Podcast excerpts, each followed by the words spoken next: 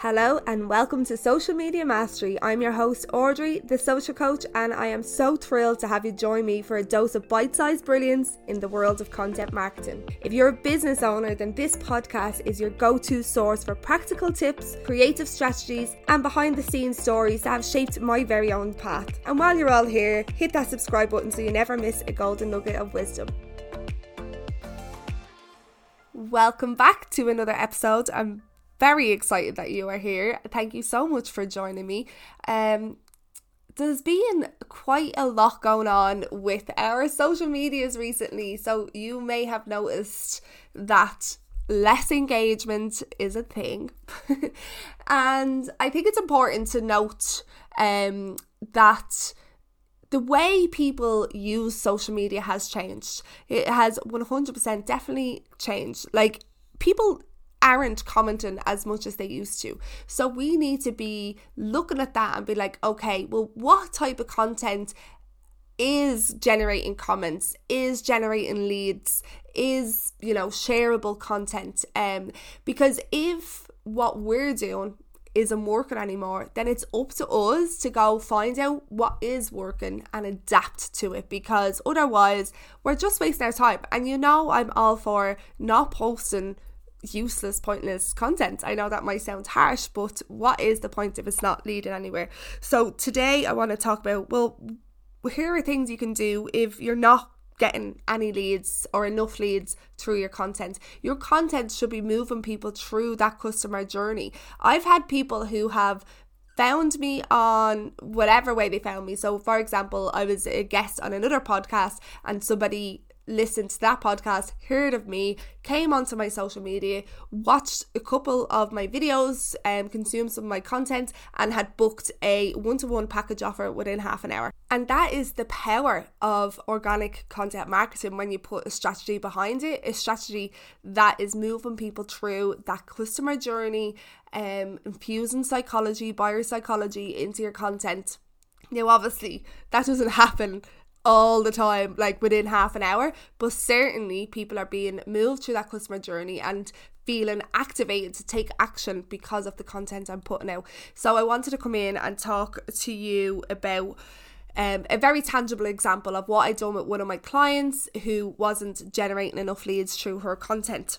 So, first of all, raise your hand if you've ever felt the frustrations of putting out that daily content without seeing any sort of conversion, without getting the conversations, getting the leads, making the sales.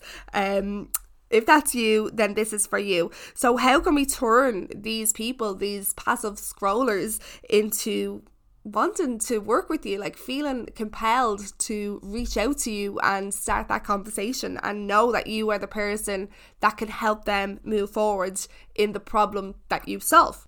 So, with this client that I'm going to give as an example, when I looked through her content to see why she wasn't gaining any inquiries from her content, I could see that she was posting every single day, but none of that content really activated her audience. And when we talk about activation content, what we mean is content that creates a feeling that that the person viewing it, reading it, whatever it may be, feel something and that activates them to go and take action. So there was nothing that really pulled pulled you in. It was very much surface level. It was very much you know like using lots of trend trend and sounds, kind of the same type of content all the time, saying stuff but not really saying anything that was really creating an emotion, really creating the viewer to feel something.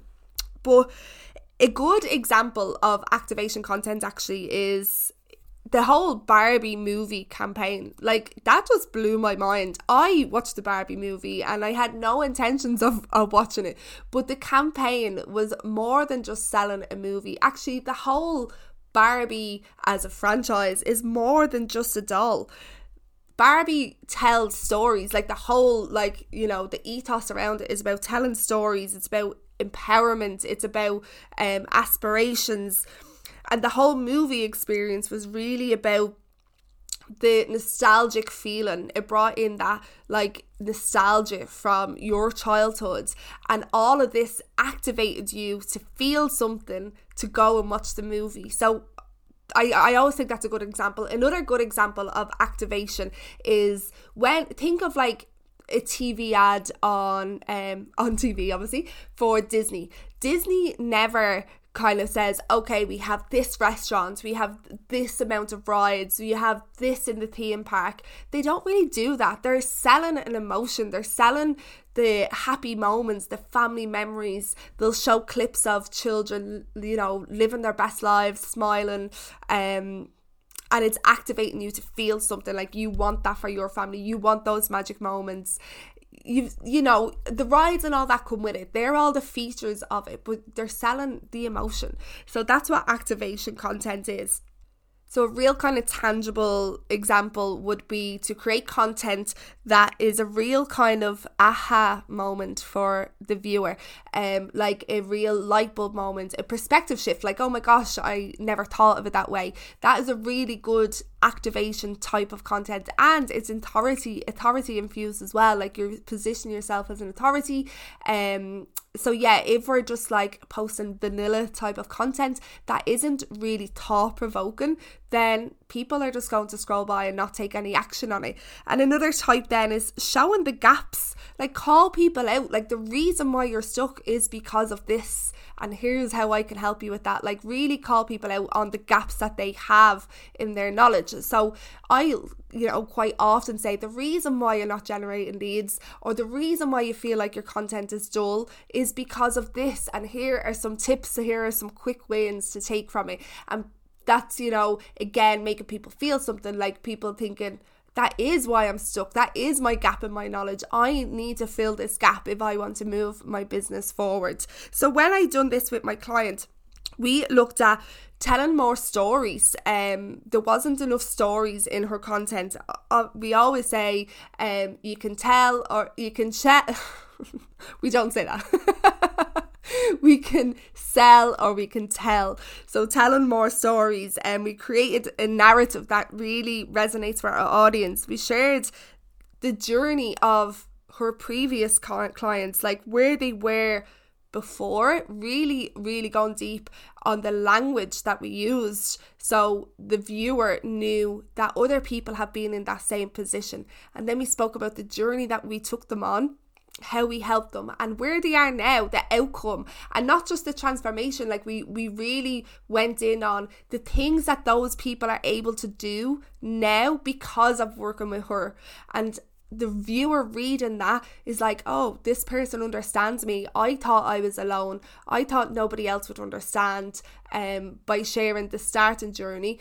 Then, by sharing the process of working with you, really lets the viewer understand or the reader see that it, you know, it's not this big overwhelming thing. You know what you're talking about, especially if you have like a unique method or a framework, a simple step by step, all of this sort of language, and then really going into the outcomes and the things that you're past clients can now do because of working with you helps the viewer understand and visualize and picture and give that sense of hope. You know, this is the big thing. Have them that sense of hope that, you know, you can do it too. I've done this before. I've helped this person who's in the same position of you, and here's hope for you. And that feeling of hope can activate people to reach out to you. So it really is that switch from that educational content where I still see so many people. Here are three ways to save time. Here are five tips to become more confident. And, you know, you can see now why that's not really going to activate people to come and work with you that is something that they can just google and get from somewhere else um so yeah they might appreciate the tip like they might actually even implement one or one or two of them but it's not activating them to come and work with you and see you as the person to help them solve the problem they have.